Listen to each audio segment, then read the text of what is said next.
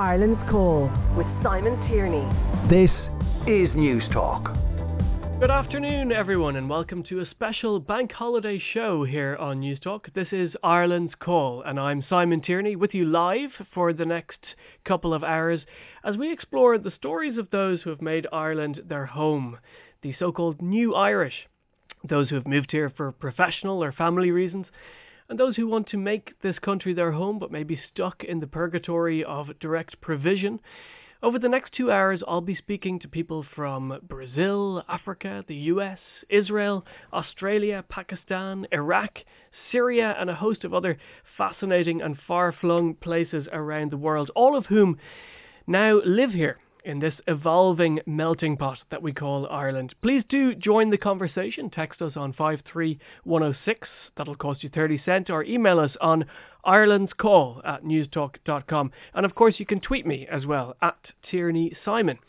Now, as part of our preparation for today's show, Newstalk has conducted an exclusive survey of non Irish nationals living here, asking a series of questions about their lived experience and also I suppose whether or not they think Ireland is a welcoming country. That's the big question for today. Of the over 270 people who responded to the survey, 64% felt Ireland was a welcoming place for immigrants. However, 60% said they had experienced some form of racism or xenophobia during their time in Ireland. To discuss the results of the survey, I'm joined by a panel of guests. Jocelyn Castro is from Chile and has been living in Dublin for the past three years. Bulelani Mfaco is from South Africa. He's currently studying in UCD and is a spokesperson for MASI, the movement of asylum seekers in Ireland. And Aboud Al Julali, uh, ex- excuse me, Al Jumali, who is originally from Iraq but moved to Ireland when he was just nine years old. Guys, you're all very welcome to the show. Thank you for joining us on Ireland's Call here on Newstalk. Let me start with you, Jocelyn. Um, you arrived here from Santiago, the capital of Chile, I believe. How long have you been living with us here? Well, I've been here about three years now. I arrived at the end of 2018 in December to join my now husband. okay, so is your husband from Ireland? He's Polish, but he lived here seven years. Okay, so you're a truly international couple. Did you meet in Ireland? We actually met in the Philippines. Okay, this this is just getting very you know yeah. you, this is like uh, you could write a movie about your life, uh, Jocelyn. Um, how is it going for you? Do you feel like you're beginning to integrate into Irish society? Well, after three years here, I definitely feel that Ireland, particularly Dublin, is more like my my home now. But I must say that at the beginning, I it was kind of difficult for me. It was a bit challenging to to feel um, adjusted and integrated in the community. Yeah. Um, okay, and uh, we'll we'll certainly examine that. The pandemic has made the separation between you and Chile even greater. I'm sure. Has it been a long time since you've been uh, at home? Absolutely. Uh, it's been over two years since the last time I was I was in Chile, and I miss my family there dearly. But again, there are different issues that are happening in Chile. So at the moment, and given this current situation with the pandemic, etc., I still feel really grateful that I'm living here. Great. Um, let me come to you next. You truly are the poster boy for uh, the GAA these days. I don't know if any of our listeners caught your speech at Croke Park. Um, I know uh, hurling in particular has been a, a really big thing for helping you to integrate into, into Irish life. That's true, yeah. Um, I suppose I started uh, hurling on uh, when I was at Féile at the Féile competition, and um, thankfully, look, it's been my passion since, you know, and it certainly has helped me integrate into Irish society and improve my English as well, and and obviously make new friends and long lasting friends, you know. Um, certainly has helped in that. Um, when you arrived here from Iraq with your family, what was the motivation for coming here? Were you escaping the conflict back home? Yeah, um, I suppose after 2003 invasion, uh, Simon, you know, um, the civil war happened, you know, and it was really, to be honest with you, it was worse than the invasion itself. Um, and after that, you know, people started killing people over there from the same country over identity, you know. Um, Were you in Baghdad? I'm from Baghdad originally, yes. Uh, so I was in Baghdad, the capital, uh, and you don't know who to trust. You know, like, uh, like I used to live in a kind of a very, very kind of the Ballsbridge area of Baghdad, and and it was very, very kind of in terms of army wise, it was very kind of um, uh, there was a high tension on it, uh, and to be honest, there was a lot pretty much a funeral passes my home every day, you know, uh, and obviously look, I lost obviously family members as well uh, to that uh, civil war, unfortunately. Uh, but yeah, we escaped in uh, 2008. Um, that was nine years uh, of age at that time, and yes, that's pretty much how it happened, you know. Can you recall the moment you arrived in in Ireland? I can indeed. I can. Uh, I suppose the first thing that hits me going out of Terminal One is is the cold weather. You know, that's the first thing that hits me. But but but but uh, but after that, then, uh, I, you know, like after a couple of months, I you know I, I kind of uh, fitted in nicely. Um, I remember I remember going uh, you know going home after when arriving at the airport and sitting down a house and waited for the ha- first half an hour with the electric with the electricity not switched off, you know. And I was like, Jesus, how, why is not that not switching off? Because in Iraq, you're used to electricity switching off every five minutes. electricity switches on for five minutes, it goes off in two hours, you know. But here, I was surprised the electricity doesn't switch off, you know. I suppose that's another thing that that kind of uh, uh, was kind of was new to me, you know. Um, that's a that's a really interesting insight. It's those sort of little things that perhaps we take for granted here in Ireland, yeah, but yeah. you certainly didn't take it for oh, granted. Oh, geez, I tell you there's a lot of things that up that when I like there's a lot there's a lot of things here when like for example when it comes to school and you know like for example chairs and desks desks you know like I, I just couldn't believe it how people here in Ireland like children at secondary level or you know education level in general how lucky they are you know and how spoon fed they are when it comes to education you know like in Iraq you'd be lucky to, there was no electricity in schools, you know. You sat at the bench that you see in parks, you know, and, and majority of times, like, unfair treatment on a daily basis, you know, in the primary schools there, whether it's depending on who you are, on you know, of identity issues, identity crisis at the time, you know. But like coming here, seeing people, you know, the likes of SNAs and you know, like teachers and uh, study uh, rooms and everything like that. Oh, these are heaven here for for education, you know, and rightly so.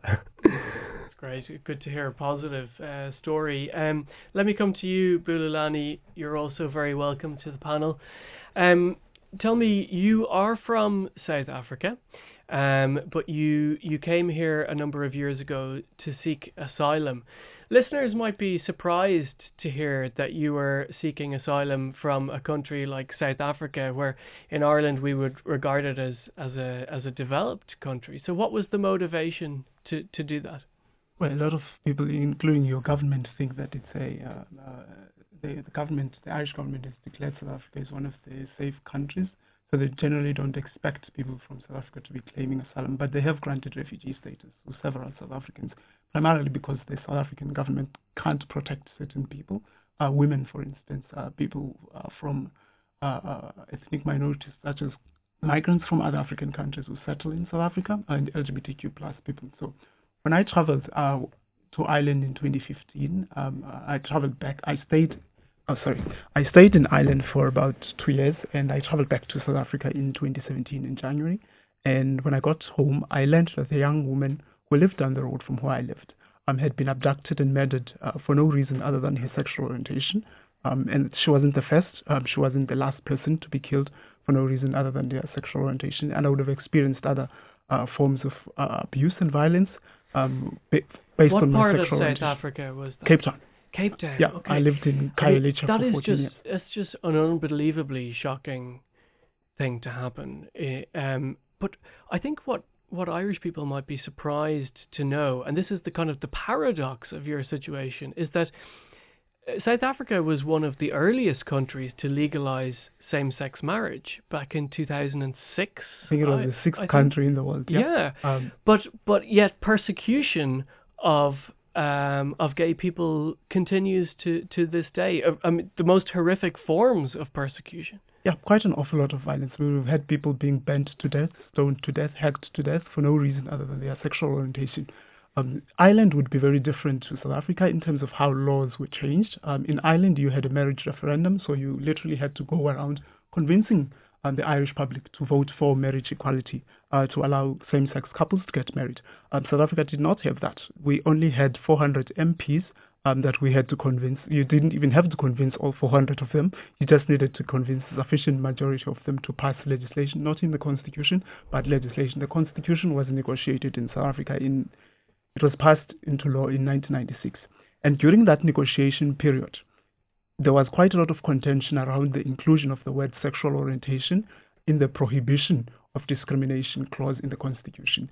Um, quite a lot of people were not comfortable with it um, uh, it took activists, and some of whom were actually gay themselves, who were in the anti-apartheid movement, to to ensure that that uh, uh, sexual orientation was included in the uh, prohibition of discrimination. So it wasn't a, uh, uh, a matter of building public consensus as you had here in Ireland. There was no such time in South Africa where there was public consensus on the rights. That's that's really interesting, Bulelani. I think that process of you know citizens' assembly of building consensus was really important to have support behind the legislative changes that happened. Um, tell me now about your your living situation in Ireland. Um, you are living in direct provision. Yeah, I'm in Knockalisheen Direct Provision Center in County Clare. Ironically, it was opened in the 1950s to house Hungarian refugees when it was still a military camp. Wow. Okay, so a long history um, of of institution there. Um, how has your experience of direct provision been? Because I know that you're a strong campaigner for its abolition. Well, from the first day that I entered the direct provision system was the 1st of November in 2017. I was moved to uh, Balseskin, which is up here in Finglas. In Finglas, yep. yeah. Um, uh, uh, that was the first, uh, it was an eye opening for me because I had never been forced to share an intimate space, such as a bedroom, with another stranger. Uh, but there we were in Balseskin. Uh, the beds were, there were three beds in one room. Um, so he indicated that there would be three people there, but it was me and uh, another lad from Ghana who arrived on the same day. Um, uh, uh, we went to sleep. It was just the two of us. When we woke up at 2 a.m., there was a third stranger next to us. It was breathing like you literally could feel his breath. That's how close the beds are. Uh, nobody cared to even introduce him to us. We were asleep, and then we woke up, and there was a third person in our room, and so there was no thought at all um, about the people who would be placed in that room. Um, uh, that was the first time in my life that I've ever uh, been deprived of the right to work, so I couldn't work. So I grew up actually working with my grandmother. We sold uh, uh vegetables um, uh, off season, so planted whatever was off season in South Africa um, and made money out of that and made our living through that.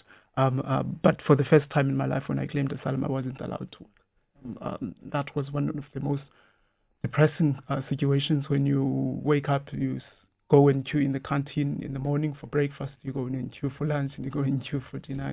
Always saying please and thank you, um, uh, as if you're an invalid.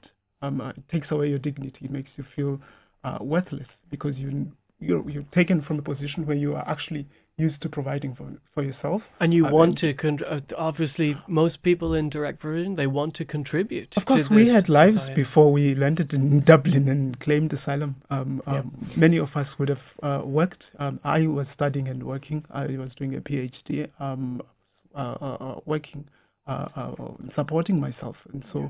people, in general, humanity wants to work towards their own improvement and improvement of the people around them. Okay, now, um, as I said, we're going to look at our survey today, this exclusive Newstalk survey um, about the immigrant experience in Ireland. Um, Jocelyn, let me go back to you, Jocelyn. Um, according to the survey, uh, about 60% of our respondents have experienced xenophobia or racism in Ireland. Uh, how do you react to those figures in terms of your own personal experience? Mm, well, personally, I haven't been subject to any kind of, of racism or any sort of uh, racial abuse here in Dublin. But uh, I am part of several um, Facebook groups with uh, uh, specifically for Latinos and or Spanish speakers, and those are more common than you think. There are there are several uh, cases where people have been uh, racially abused in the Luas or in public transportation, sometimes in um, O'Connell Street, and um, it's unfortunately more common. But this is, uh, I must say, it's not the entire Irish society. Obviously, this Yeah. is this is very very um, very segmented. I would say. Sure. Um, yeah, so this, this survey, you know, it's a it's very much a snapshot. This was 270 non-Irish nationals who responded to our survey, but it does give us a sense. Um, Abood, from your perspective, how has it been as an Iraqi native living in Ireland? Have you had any experience of this? Um, well, there certainly has. Um, you know, there certainly has, and it's not really a kind of an Iraqi kind of perspective. It would be more of a kind of a Muslim uh, perspective or Middle Eastern person. You know, um, and look, you you would like in fairness now. You know how the way Islam is looked at. You know, like in the Western uh, societies, all looked at negatively from from uh, you know Western uh, media when it's not the case. Um, you know, and I suppose things like you know my involvement in, in, in Irish society, uh, like I do a lot of advocacy work in justice, diversity, equality, integration, and inclusion, um, and that's really what you know Islam is all about. You know, uh, and when it comes to the uh, whether it's you know racism uh, here in this country, it's certainly like Ireland is one of the um, top countries where racism is not as is not as bad as other countries, you know, in, in EU, mem- EU member states or any part of the world, right? But Let me bring in Bulani there. Um, how how would you would you agree with Abood that Ireland is is has a low level of racist abuse on? I think by 2019, an EU agency published a report that Ireland was actually amongst the was the third uh, uh, amongst three top three countries where particularly black people experience racism um, and violence uh, uh, associated with that racism. And so um, we would be coming from a very different perspective on that when you have the so, uh, Economic and Social Research Institute uh, telling us that uh, black people also experience racism and discrimination in the workplace in the labor market. Um, you, I'm sure you have read about uh, the woman who was pushed into uh, the river. Um, uh, we've read numerous times about people being attacked on the streets in Dublin. I've been called a nigger.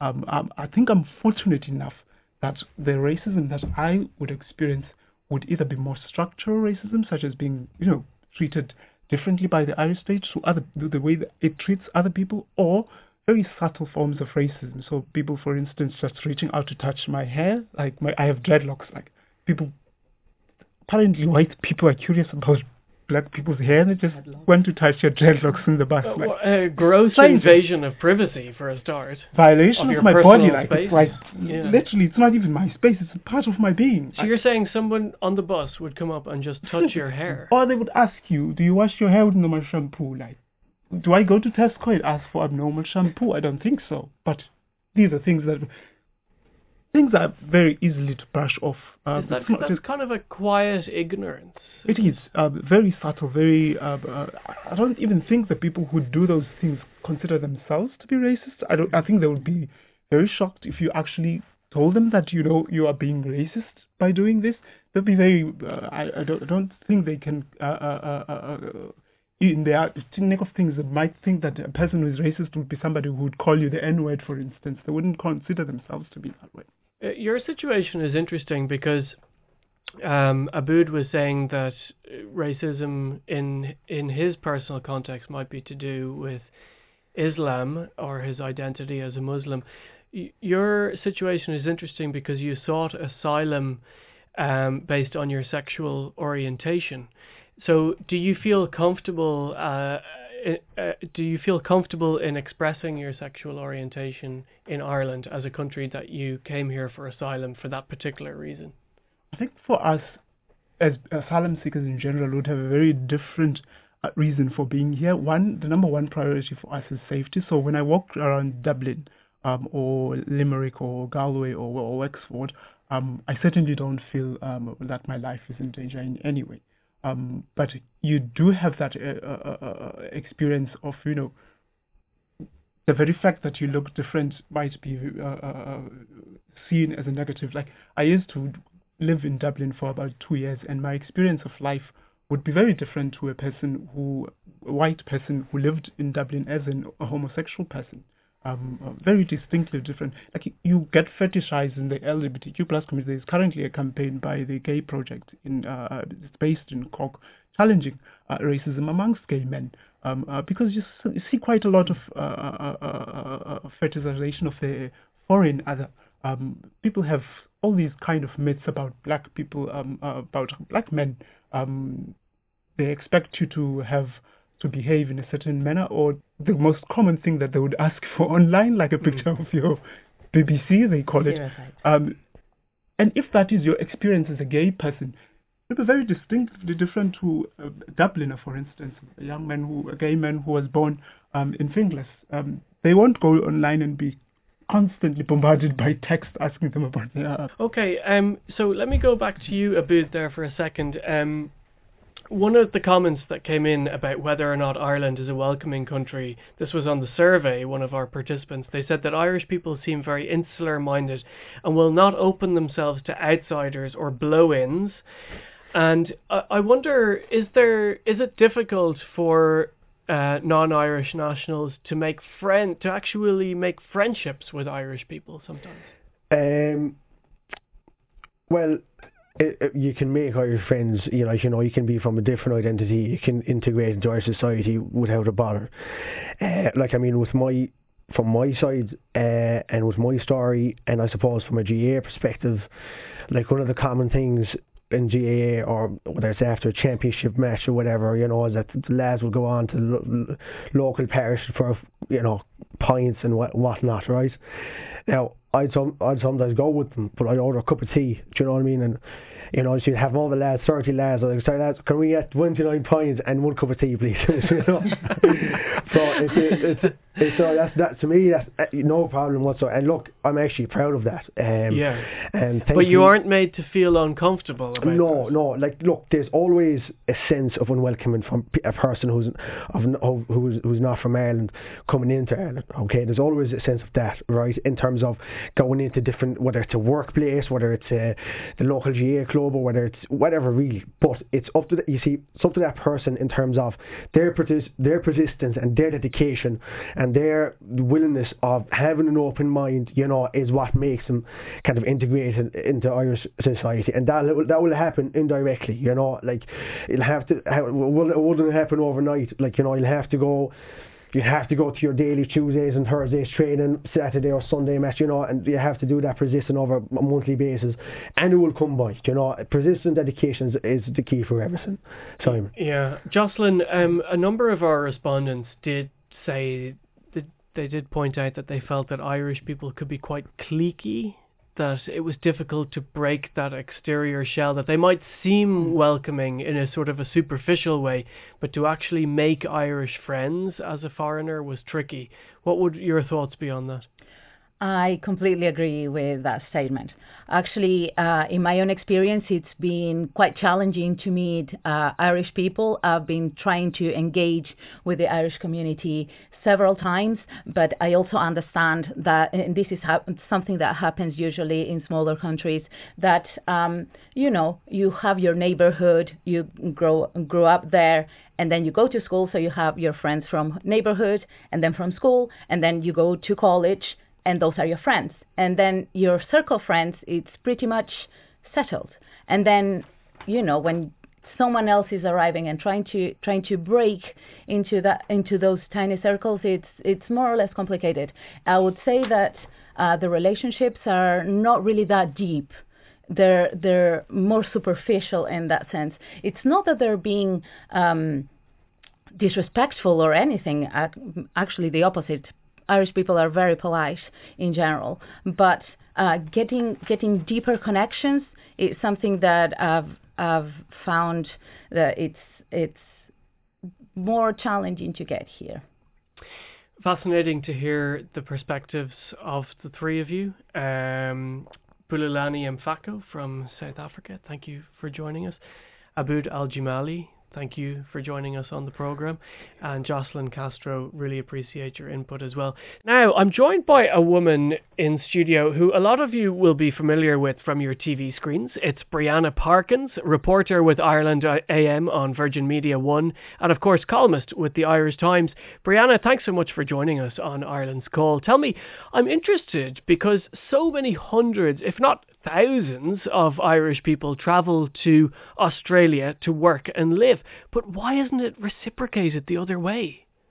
You know, it's strange when people say, you know, where are you from? And I say Australia in Ireland. They're like, what are you doing here? Like, is there some kind of a mistake? Why did you come here? It's sort of this. I think I blame home and away, to be honest, uh, with this fetishization of Australian culture. And you know what? Like, it is a good lifestyle. The wages are higher there are many reasons that Australia attracts migrants from all over the world, not just as Ireland. In fact, we're a country made for immigration. Our whole country has been made by people coming over and setting up a life. So, and also, it's a large country physically with not that many people in it. Massive. Like Canada. Yeah. We're about the size of America, I think, without Alaska and Hawaii and a bit of another state, but around that size. And we have 25 million people, which is five times the population of Ireland. But we're not we're bigger than five times the size of Ireland, if you get me. Yeah. So there's a lot of big empty space in the middle uh, without too much urbanization or cities or anything like that. But there is an Australian community in Ireland, is there? Or very, very. Are you just absorbed into the rest of us? Well, there's so little. Like, I'll tell you a story. There's so few of us that when I arrived, the embassy got a hold of me via Twitter and said, "Hi, do you want to come round? Uh, like, how you going?" um, and Simon at the time, who was at the embassy, um, was like we had this little stash of supply cupboard at the back of the embassy, and there was like Tim Tams and Vegemite. Like if you just get homesick, you just pop on in. Like that's how few Australians are in Ireland. Not that many of us. There were loads before the recession. So many of us. There were lots of Australian bars. There was Australian themed cafes. Then the recession hit, and they went home, and they didn't seem to have to come back yet. And I think it's odd because the Irish actually enjoy Dublin more than London Mm. In London, it was sort of this this uh, that's what you did when you left school was you went to London for for a year yeah. as a gap year. Um, but they can't stay in Dublin or Ireland because the house prices are too high and the wages are too low for them to to hang around. So that's what we're seeing. As I think the the population of Australians dwindling in Ireland now. Yeah, that that is interesting. Uh, one thing I did want to chat to you about, Brianna, is because this program is obviously about immigration, about people who are non Irish nationals but have made this country their home. And I'm interested in the lexicon of human migration and the way we talk about it, I think is is often controversial because I would imagine that a lot of people would consider you to be an expat as opposed to an immigrant. But is there a difference between an immigrant and an expat? To be honest, uh, I always get really frustrated when people call me an expat, but then would turn to you know a Brazilian or a Polish person and, and assume that they're an immigrant. And I think expat is a very loaded term. It means someone coming from a you know a richer country or a more developed place and they're just here stopping off for a tour, whereas an immigrant has to move somewhere for economic reasons or for other reasons. They they they can't stay in their home country.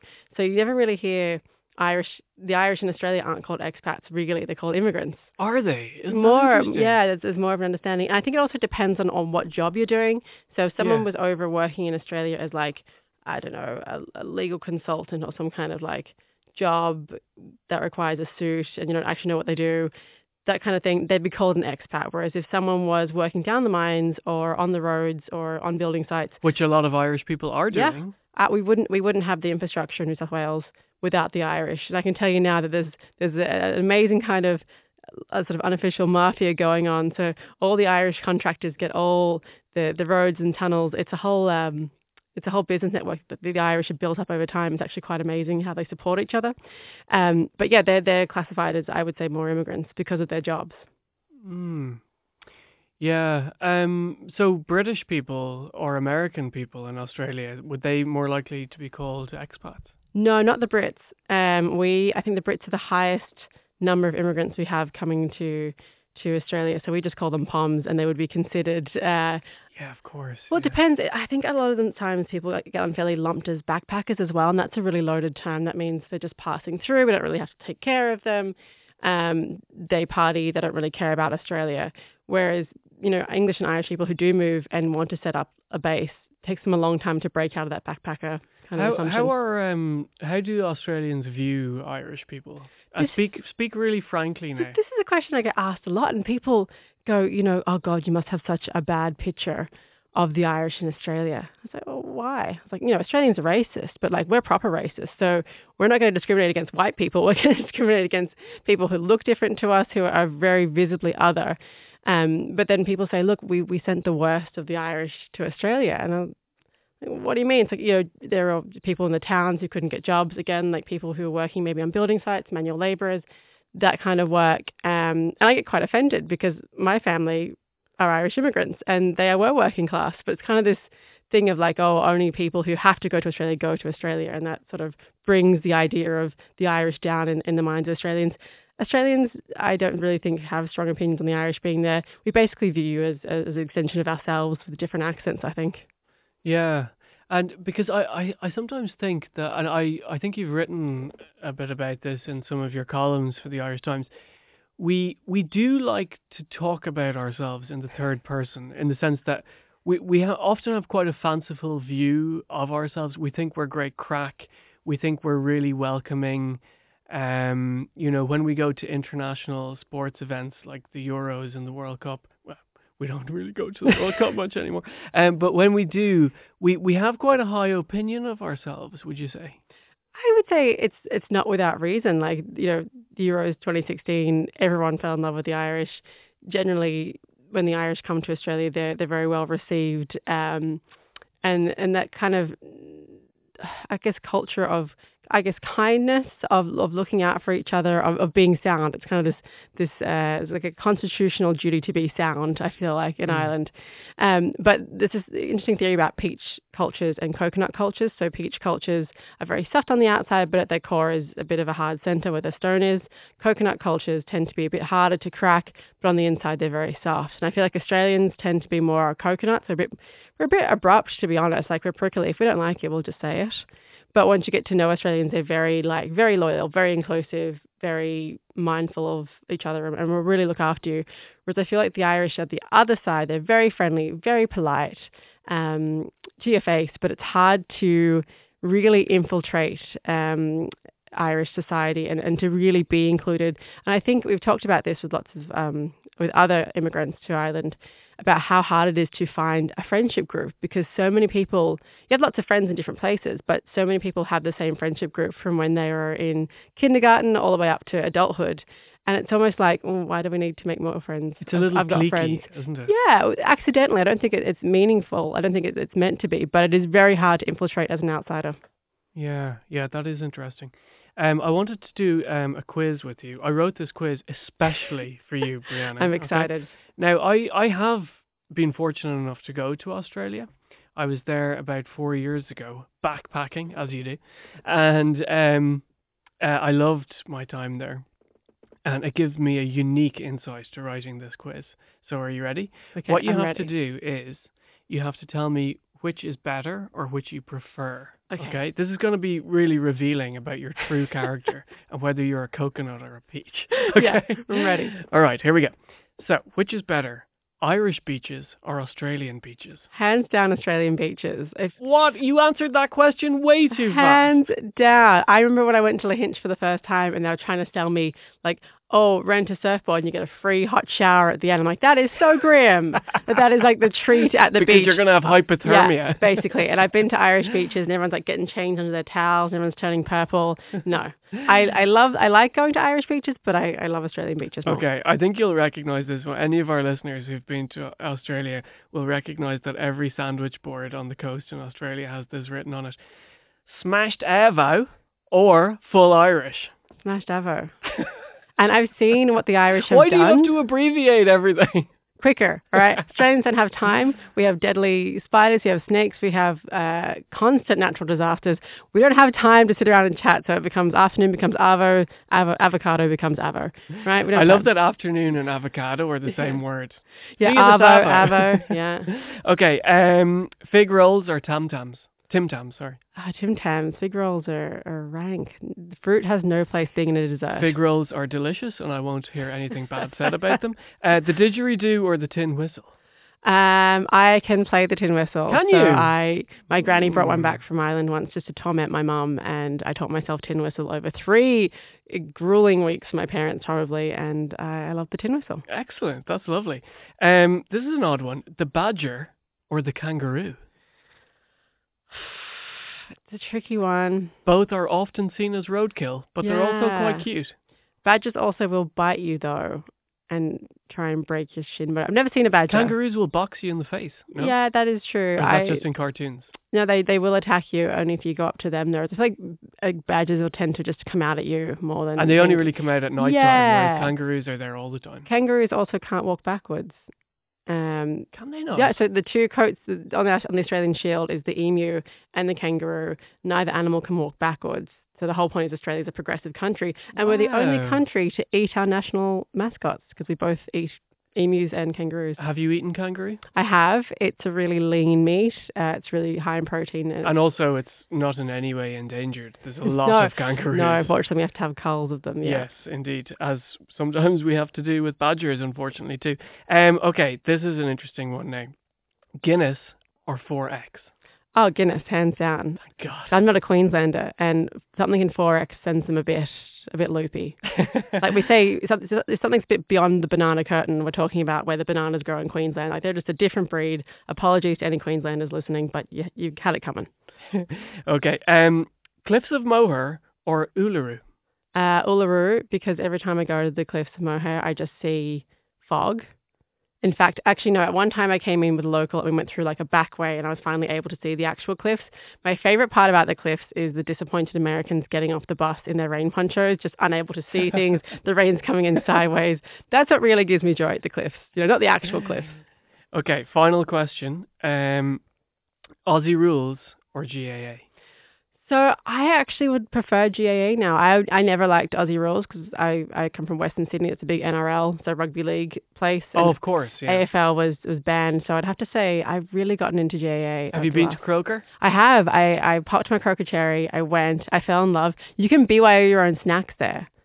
Game changer. I mm-hmm. loved the atmosphere. I loved that all the fans were sitting together, and you had like you know a man in one jersey who was playing with kids in another jersey, and everyone was just really getting on, and it was just yeah, it's a really it's a really special game. Quintessential experience to go to Croker. Brianna Parkins, presenter with Virgin Media and columnist with the Irish Times. Thanks so much for joining us. It was great to have you in studio. Um, a few more of your texts coming in. Keep them coming. 53106 at a cost of 30 cent. One texter says, in response to our earlier panel of guests, as a non Irish national, it is incredibly difficult to make friends with Irish people. It's almost as if they're scared of foreign nationals and very cold to you if you look differently. I was told how friendly Irish people are, but my experience has been very different. We're talking about the experience of the non Irish community uh, in Ireland. Please do join the conversation. We want to hear your views. I'm joined now by a caller on the line, Nina. Nina is from Poland but has made Ireland her home since 2008. Nina, thank you for joining us on Ireland's Call. How are you? Hi, Simon. It's nice to meet you. I'm great, thanks.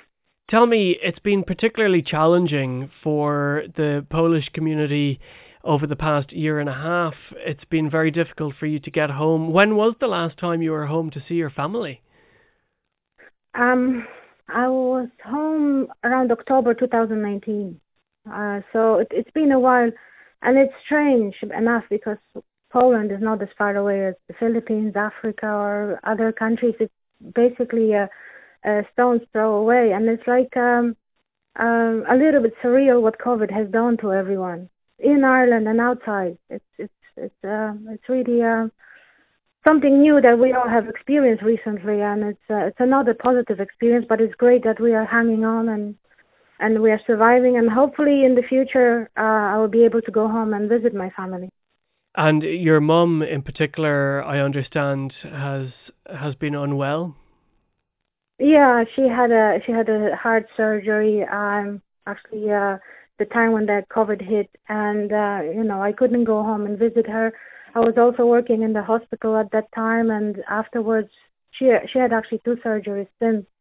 And it's difficult to look after people here in Ireland and work, in the healthcare when at the back of your head you cannot go and visit your own mom, and that is a a little bit of a challenging situation, but um, this audition is fantastic because you can see how, how much people appreciate Ireland for who you are. You have a great sense of empathy, and even though I couldn't go home during that time, I had a lot of friends and and and a lot of people being very kind to me just because of that, even though they were going through uh, tremendous hardships in their own lives.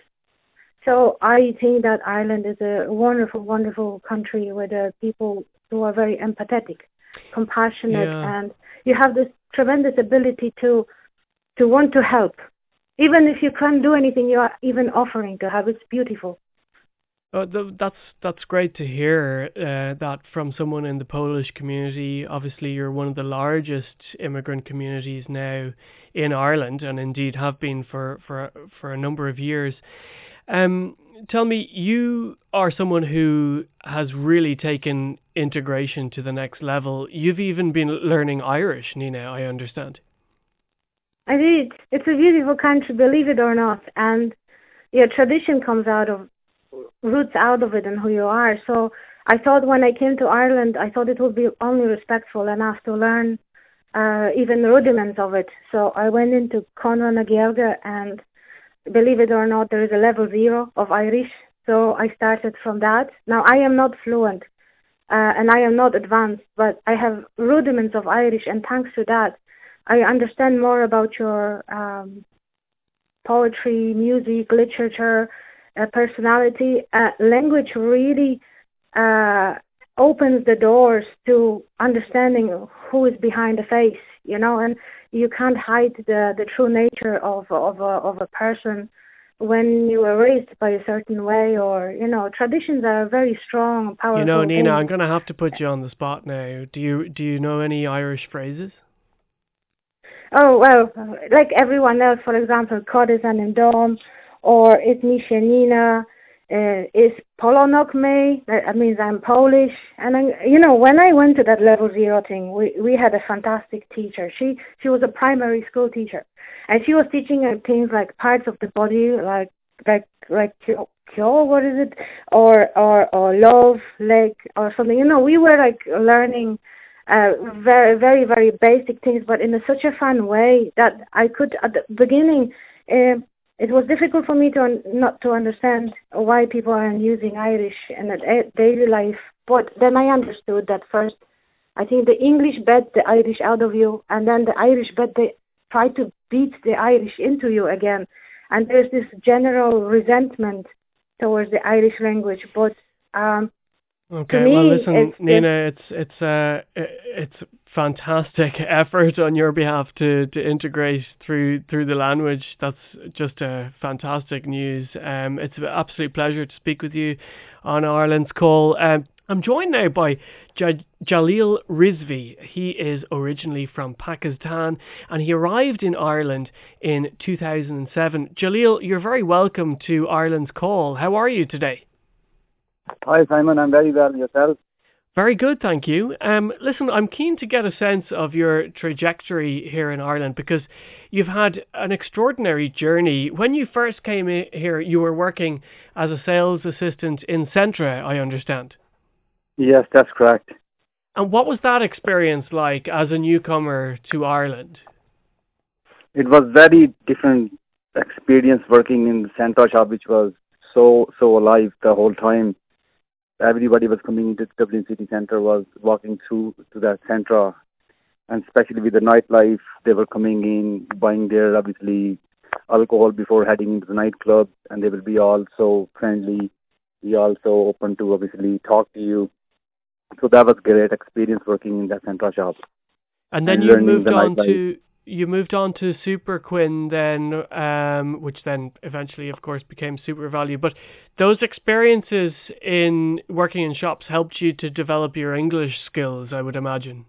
Absolutely, yes, that really helped because that was the only, obviously, time when you're interacting with the people directly, and you can talk to them, they can question them, they can question you. So that was very nice way of learning English with them. Now, for about six or seven years, then you began to work as a taxi driver, and you worked a lot of nights as a taxi driver.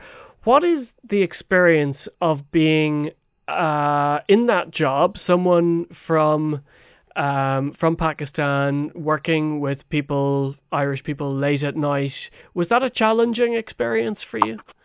Yes, Simon, can you hear me? Oh, I can hear you. Yeah, we just lost you Yes. there for a second. I was just asking you about your experience of working as a taxi driver, particularly at night time, Jalil. Was that a challenging experience?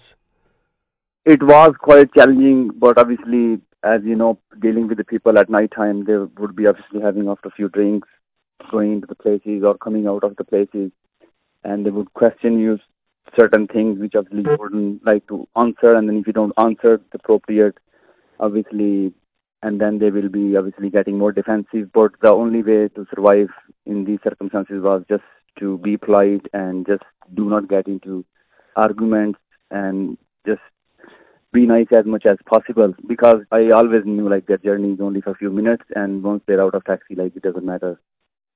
Okay, So because that- we that we conducted research, we conducted a survey, Jalil, for today's program, Ireland's Call, and 60% of our respondents said that they had experienced some level of racism or xenophobia.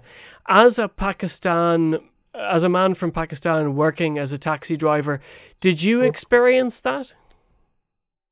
It was not everybody, majority of people were uh, really nice when they will speak to you. They will obviously get to know you. They will be obviously uh, talking about when you came, how you came, uh, with your family. You just try to communicate them nicely, and more majority of people were nice. But obviously, as you know, you find these elements everywhere who would be rude and would be extremely racist. But during the 2014, 2015, when there was mass immigration into Germany, and there was issue with ISIS in Iraq. At, at, at during that time, I found it very very difficult to drive taxi because everybody was just simply thinking, "Oh yeah, he's one of them." He is from Okay, I so what you're saying, what you're saying is one of the most disturbing undercurrents of casual racism is that because you might have brown skin, that you are lumped in with another group of people who you have absolutely no relationship to you. I mean, how do you how do you manage that level of ignorance? That that was the hardest part. Obviously, driving taxi and then meeting people and then being accused and all that. But obviously, with time, obviously things change, and a lot of people obviously try to understand. Obviously, it's, it's, you can't just brush everybody with the same brush, you know. So it it improved, but that that was the during the whole taxi career that was the hardest part between 2014 and 15. Not everybody was questioning, but good few of them. Okay, and one of the more interesting aspects of your story, I suppose, Jalil, is that you decided to hang up your car keys, so to speak, and you trained at the King's Inns, and you, in the last year, have been certified as as a barrister. Yeah, in fact, actually, I think there is a mistake of the year. I qualified actually in 2021, and I was called to bar on the 29th of September by Chief Justice Frank Clarke, and that was actually this year. Yeah, that has been extraordinary, obviously, journey. I started in 2016, and uh, I I started with immigration and asylum law. Then I moved into my legal studies, which is two years, and then I moved into my BL barrister law from 2019 into 2021, two years and now I am training as a, as you know, as a barrister. You must uh, do pupillage for one year with the senior barrister. So I'm practicing with the barrister called Shannon Haynes. And during my legal career, I was working in senior solicitors for almost three years.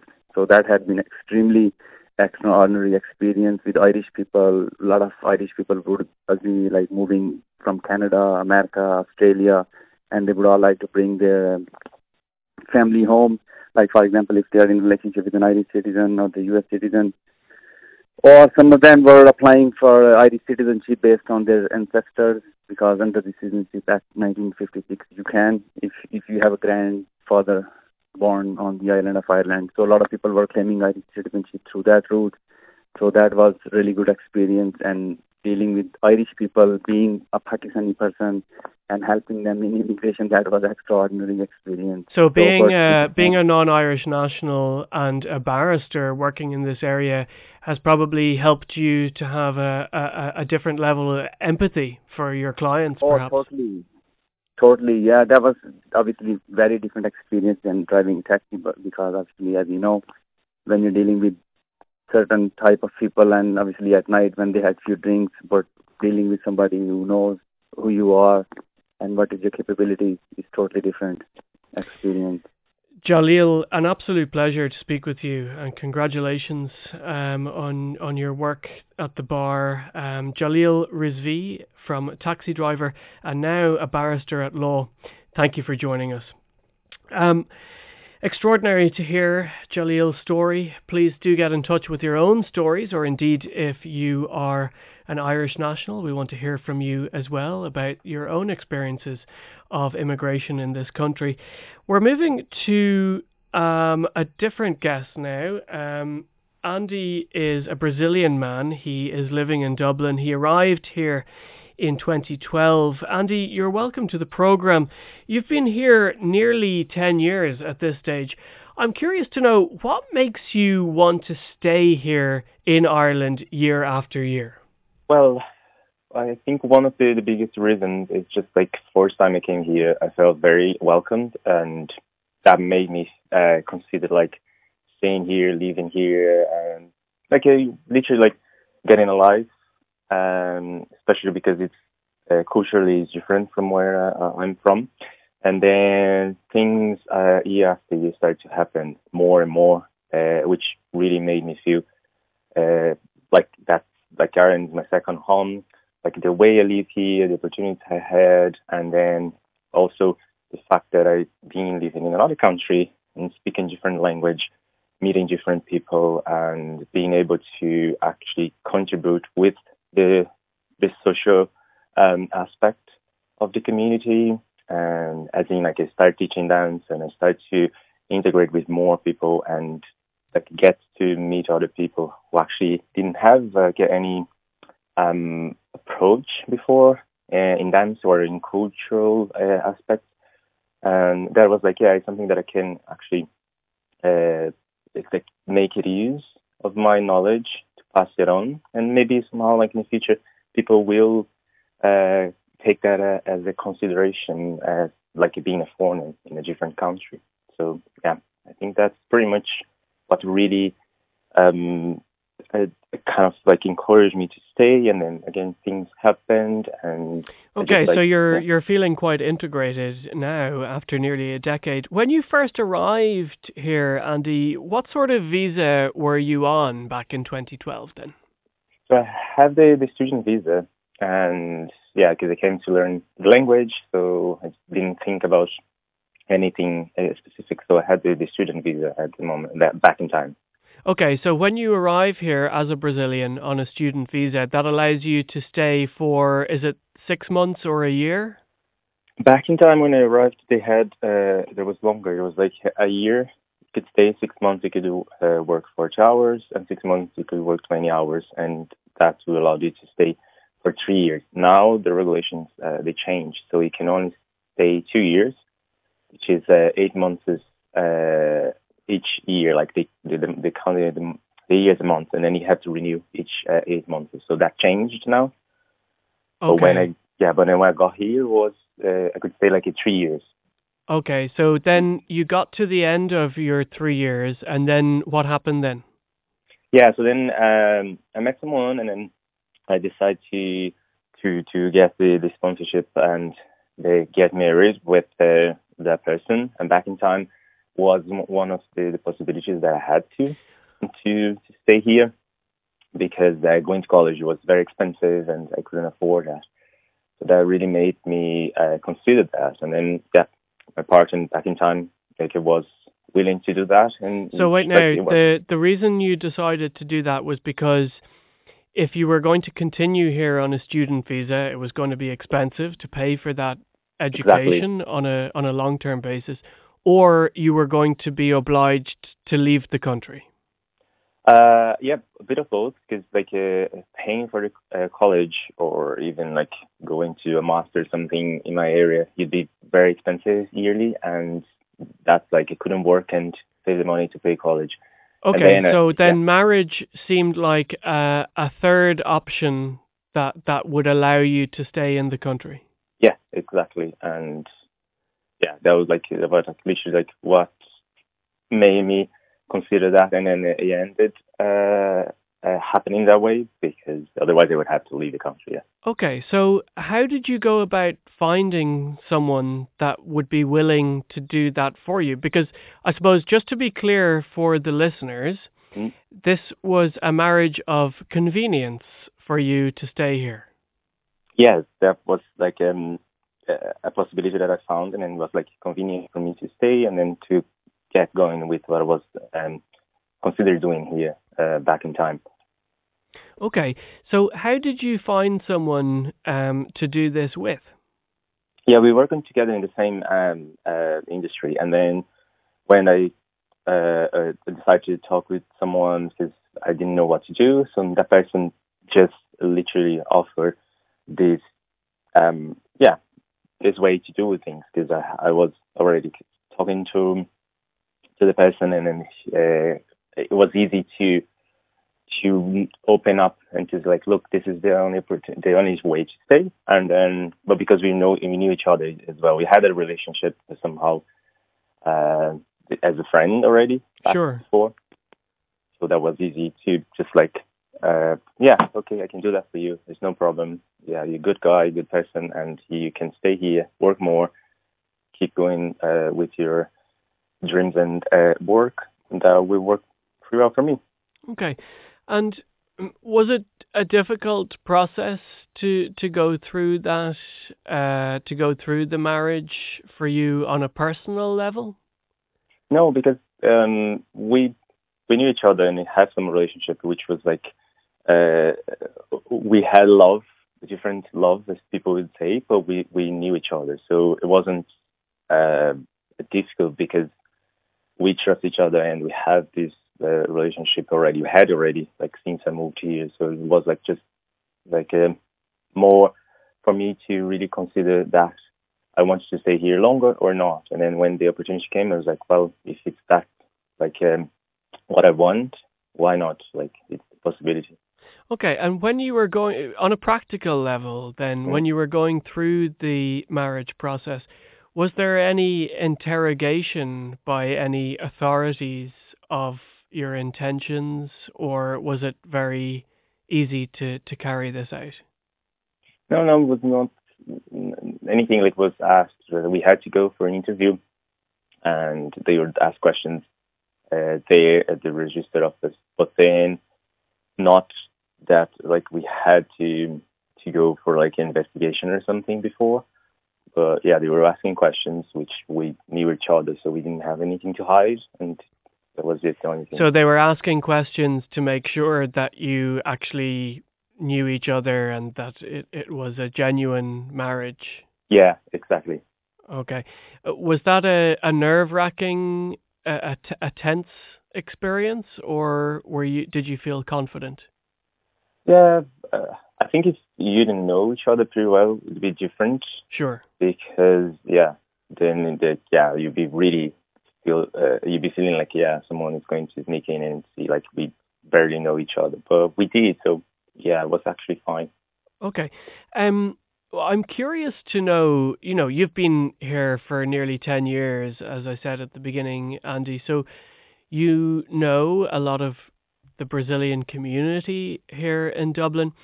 Um, do you think how common do you think this type of marriage for visa is in in Ireland?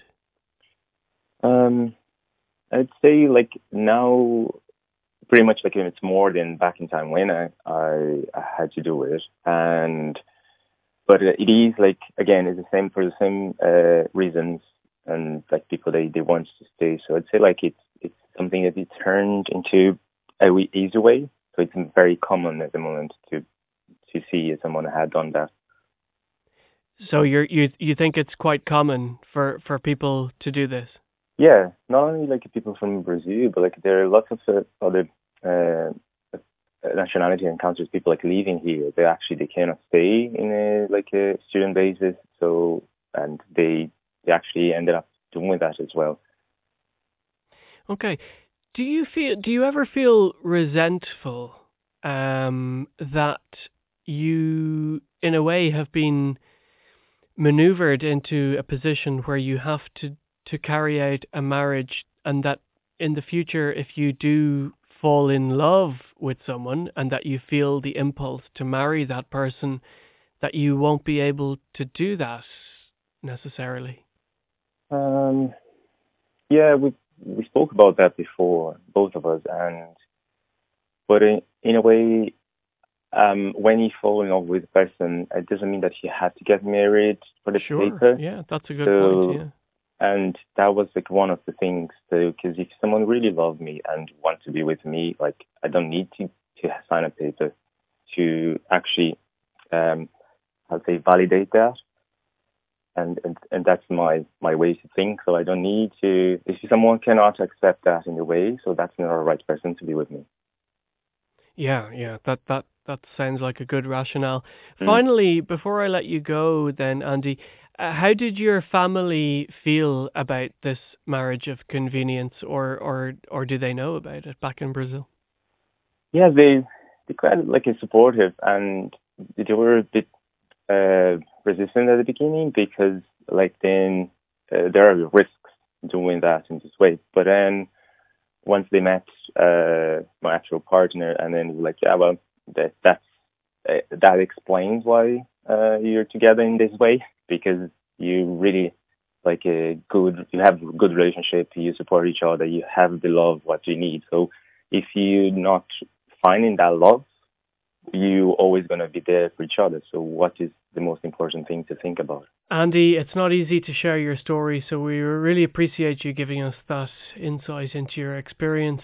Thank you for joining us on Ireland's Call um, on Newstalk today. Um, in 2005, my next guest, Nick left Rwanda for France, but along the way, she decided to come to Ireland in 2014. Like many, Nick chose Ireland, I suppose, because it was an opportunity to work in an English speaking country and also a chance to learn about Irish culture. Um, I think you told my researcher a little earlier, um, that Ireland reminds you in some ways of Rwanda. Um, I think some of our listeners might be surprised to hear that. In in what sort of ways do, do we remind you of of Rwanda? Uh, yeah, so I, I think the first one is mainly around uh, the climate and the uh, not exactly the climate, but the way uh, the landscapes look like. Uh, so it's quite a green country, which uh, is has um, you know a number of hills, which remind me of my home country. So we call Rwanda a country of a thousand hills, and it's often green because of the um, it's situated just next to the under the equator. So it's uh, always uh, i would say um, sunny warm uh, it rains often. Now it depends. We have seasons where it rains a lot but the climate makes it, you know, um, easy for plants to grow and for the country to be quite green. what about the people then? Yes. The Rwandan people and the Irish people. Yes, and then, you know, that that's the second part why I love uh, Ireland and it reminds me home.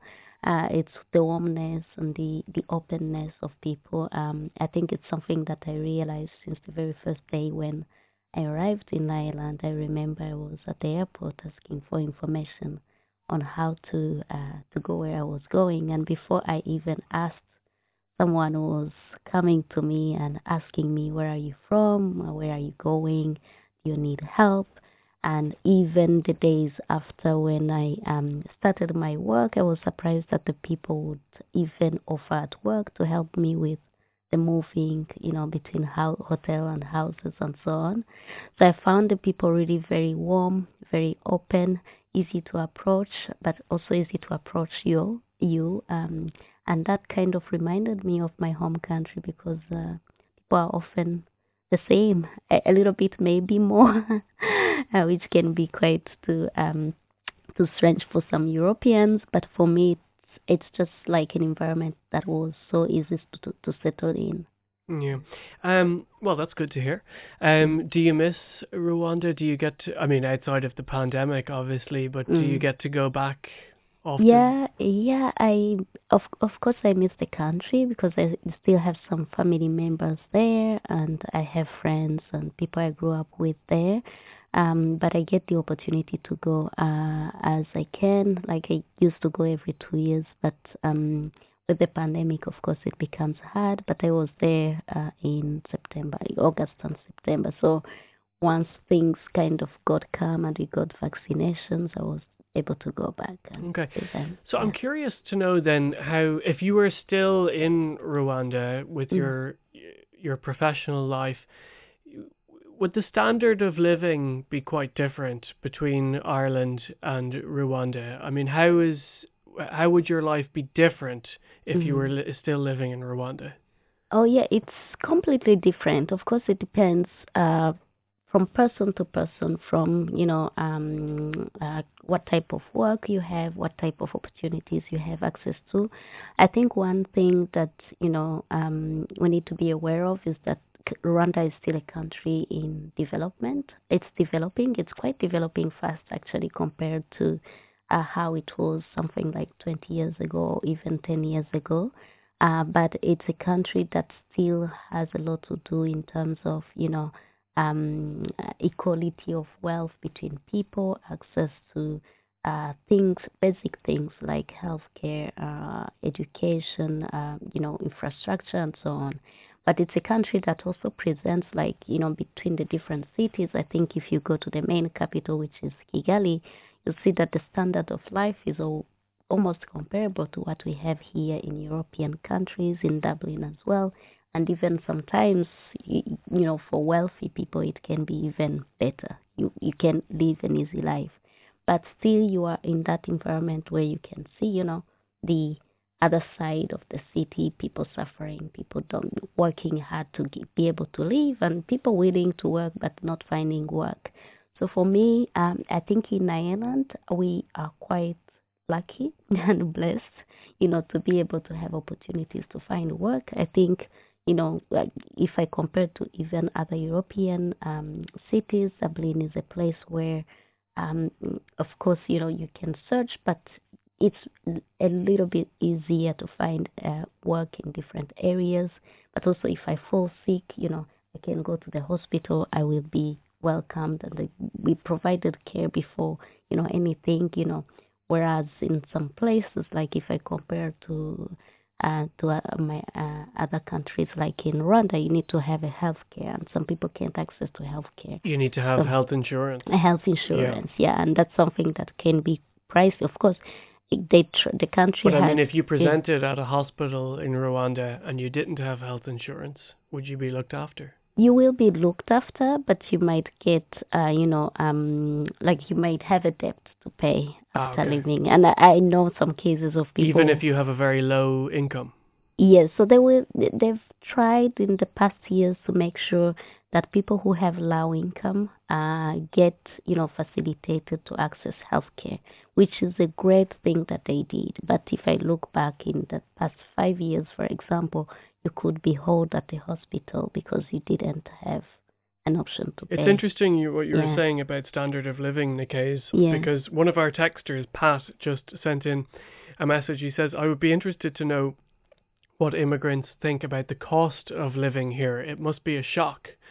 Yes. Now, the cost of living in Dublin is quite high, and um, I think, um, of course, again, depending on the personal conditions, some people earn a lot. If I compare also the salaries compared to other cities and you know countries, here I I may be easily say that the salaries are quite high. But when you look at uh, the cost of basic things like you know rent, like uh, food and stuff like that, it can be easily quite high. I think you know I for me, Dublin is one of the places where I've seen that, you know, when you look at, for example, renting a room, just a single room, and uh, not having a possibility to get even, you know, sometimes a decent one under 700 euros, and uh, look at the minimum salary for the, the average minimum salary for the, the people here. If you compare to other countries, it's completely different. I give you an example. When I was living in France, I used to uh, pay for a two bedroom house something around 600 euros. Yeah, I can't Wow. get even a room. Wow. You know? That's France, our neighbor. That's France, yeah. Of course, it's another city. It's not the capital Sure, city. sure. But um, when you look at the conditions here, and then even when you look at the evolution in the past years, because when I first came, you could easily get uh, a bedroom for 700 euros. Now the same you can get it around a thousand or even sometimes more. So it keeps increasing, of, uh, and I really admire the regulations that they put in place to limit to cap the, the increases every year. But it, if it wasn't for that, I think it was a bit hard to manage for you know many foreigners, and I think even for Irish people uh, who live here, it must be quite high.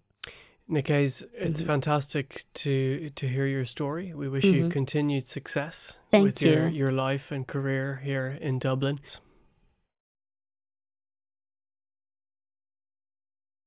Ishmael says, I'm new Irish in that I am 100% genetically Irish and I've lived here all of my life. However, I have reverted to Islam and I wear a hijab. It's very novel to be shouted at to go back to your own country. Um, wow, that's that's very interesting and, and disturbing. Thank you for it. That was a twi- uh, tweet, actually. You can tweet me at Tierney Simon. Now, my next guest is Erin Carroll. Erin came to Ireland from the US in the middle of the pandemic last year. She is now the CEO of TENI. TENI is the Trans Equality Network of Ireland. Erin, you're uh, you're going to tell us about your experience. Um, I'm I'm very keen to get your perspective, and thank you for joining us on uh, Ireland's call. Tell me, what has your experience been so far as someone who was born outside of Ireland and coming here to live? Yeah, well, thank you so much for for reaching out and having me today on the show. Um, because like it is such an important conversation about the immigrant experience. I think for you know myself, like growing up, you know, in in the states, there always was like an affection for Ireland, um, and you know that was within my own family. Um, and so it was a real joy to kind of like have the opportunity to get to move to Ireland. Um, but since I've been here, there's been so much kind of discrimination that I faced um, for being here. And and part of it wonders like, oh, is it the accent that gives it away? But more importantly too, like being a trans immigrant in Ireland has been a challenge because people see me and for example, I might be taller than expected. Um, and so there's been, you know, a lot of people that have, you know, just started shouting out transphobic slurs um, whenever I go out of the flat, you know, to go go go get groceries or, or to go for a walk or to walk into the office. You know, there's there's people that you know have come up and just said horrible things, um, and it's even caused me actually to have to move apartments while living in Dublin, which is its own challenge because like the rent is so expensive for a single person. So like you know, for me, like you know, some of the things that that stick out as like the most dangerous like things were coming out of my flat and just my my dad back in the states had sent me a birthday present so just walking to kind of the shop to pick it up you know because that was the drop off point you know i'm picking it up and i'm walking back with this package and you know a group of of kids like i guess teenagers come by on their scooters and just like circle around me and start yelling out all of these transphobic slurs and then i'm just like stop stop and then all of a sudden like you hear the accent and they're like oh no it's like you know, they, they say more stuff and the people on the street start kind of joining in and laughing and, you know, you're sprinting down Parnell Street back to your apartment just to get to a safe place. You know, that's just kind of what, what I've experienced. Erin, or, it's you know, really interesting that you say that um, about young people, teenagers. Um, w- the survey that we carried out uh, for Newstalk about the immigrant experience, we got quite a lot of comments, I have to say, about gangs of teens, uh, groups of young people hanging around on street corners, uh, representing a rather intimidating presence um, to our immigrant community. And that seems very much to have been your experience that the, the people that are that are taunting you tend to be younger people. Yeah, and and I think like it's it's really kind of something that's like you just don't expect. Um, and and I think part of it like might be part of the pandemic of like you know like at the time you know schools weren't in session. You know a lot of kids are remote, and there's nothing to do. Um, and so like there's just kind of these these roving groups, and you don't know what you're going to expect because there's just a lot of them, and you're just trying to go about your business, and like yeah, you face it, and it's just like you don't want to say it as an adult, but it really is like it's it's terrifying because you don't know what's going to happen. Okay, well, first of all, I'm really sorry that that has been your experience. Um, it makes me very sad to hear that. But secondly, I think it's really important that we as Irish people recognize that perhaps we're kidding ourselves a little bit here. We often think that young people who are going through our education systems at the moment are more trans aware, are more accepting of diversity, are more educated on these issues. And from what you're saying, Erin, and indeed from the research that we have carried out in Newstalk, that doesn't seem to be the case in the real world. And I think that's very disturbing. Um, what are we doing wrong with our education system, Erin, if young people who are learning about diversity that it isn't transferring into the real world. Yeah, I don't like I, I wouldn't want to criticize like the entire education system, but I do think there are big gaps in, in understanding. And I think over the last year and a half, there's also been a, a cultural rise in kind of transphobia. Um, you know, a lot of it has started on on online presence but you know our, our teenagers and our young people and most of society is on twitter so a lot of these conversations and these attacks on who trans people are and posing trans people as threats starts to seep down. For example, like if you read, if your parents are engaging with with people on Twitter that are saying hurt, hurtful things, then this comes across maybe at a dinner table conversation, and then like the teenager starts to hear this and they're like, well, this person, you know, that's someone I should be afraid of or I should question or should be intimidated by. And it leads into these things. And I think what we need to do overall is like do a cultural awareness campaign, do an education campaign of talking about the fact that that trans people and gender expansive people we're really just here trying to go about our lives. Like, you know, we're trying to go get our, our groceries, we're trying to go pick up packages, we're trying to walk to work or ride the bus. Like, there's no ulterior agenda. And I think what's going on is just with the pandemic have isolating so many people. There's been this loss of community, and that kind of leads into this this attack. I mean, even in my own self, like there was a credible death threat put in against me that the Gardaí found out about out, and it, it came from one of these internet subgroups that said, "Oh, well, this is Erin Carroll. She's an immigrant. This is where she works." And if you see her, you know, harm her physically, intimidate her, and you think about that and it's it's kind of this thing that has started online and it's this this cultural conversation that I think we need to start having of Ireland is diverse just as the rest of the world is diverse and that's actually really awesome and that's really great for where the country can go but we have to start by understanding that with that diversity there's going to be those growing pains of welcoming and accepting that newness to a way of life that's not the same as it was before. Erin, thank you for sharing your story with us. Erin Carroll is the CEO of TENI, the Trans Equality Network of Ireland. You are listening to Ireland's Call here on Newstalk. My next guest, Lucy, uh, she came to Ireland in 2017 with her family. She's lived in many countries before coming here. She's originally from Brazil. Lucy, um, you say that you've experienced both extremes when it comes to the Irish. What do you mean by that exactly? Hi, hi. Um, well, I, we met a lot, a lot of very welcoming people, very kind people. You know, I think it's all around the world really, but Uh, um, the other extreme, I, I'm not sure if it was bad luck or it was bad experience. Like people are not so open to to us in that sense, I, I guess. Okay, so you uh, just so that we can fill in our, our audience a little bit. So you are your parents or one of your parents is is Japanese, um, which is very common in Brazil because there was a huge amount of immigration, Japanese immigration into Brazil in the early 20th century. Um, uh, so when when Irish people encounter you, are they confused by the uh, by your diversity, so to speak? Is that what you're saying? Yes, mostly. Yeah, when I say I'm from Brazil, they get quite shocked because my features are are Asian, right? So I have uh, very dark hair, straight dark hair, uh, very Asian features. So when they say, "Oh, I'm from Brazil," they get confused because I think they have this stereotype of Brazilian people, like dark skin, maybe, um, you know, like uh, uh, brown skin, kind of tall, and I'm quite short, Asian, very Asian style. Yes, so I think they get confused in that sense. Yes. Okay, and how has it been for your children here in Ireland socially?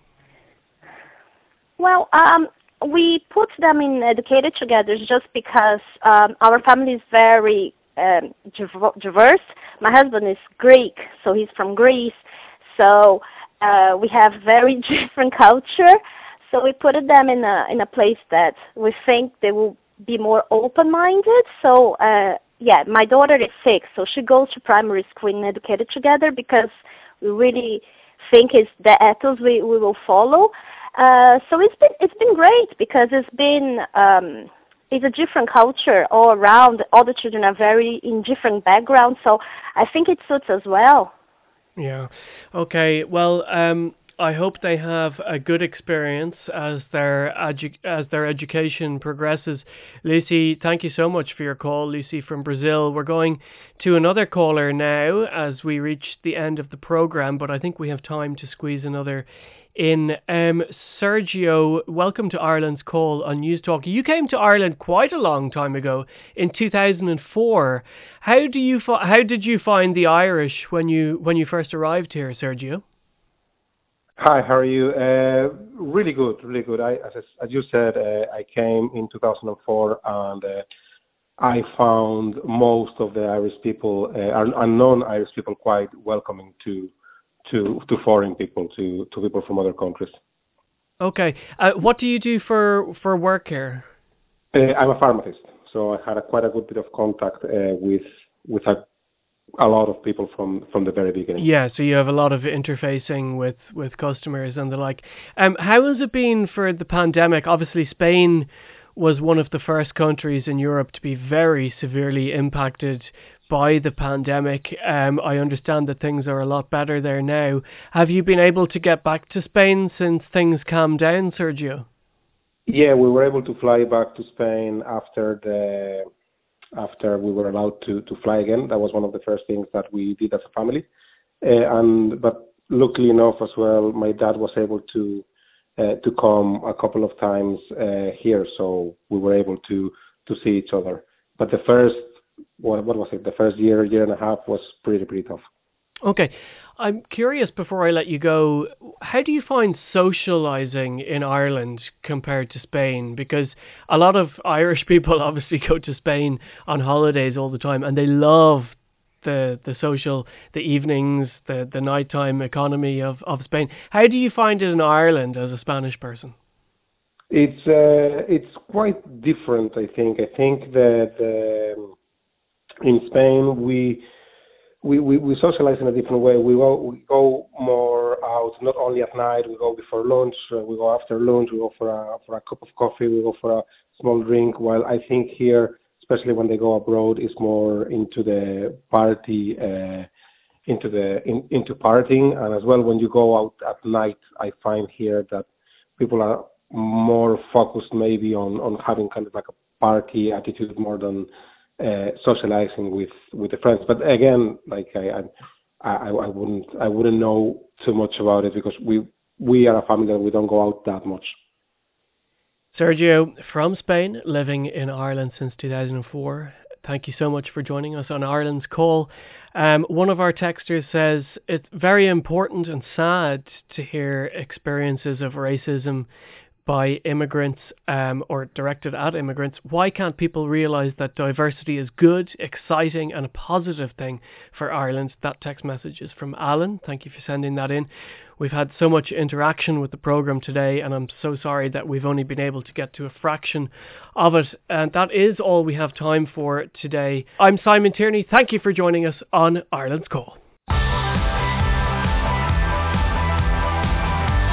Ireland's Call with Simon Tierney. This is News Talk.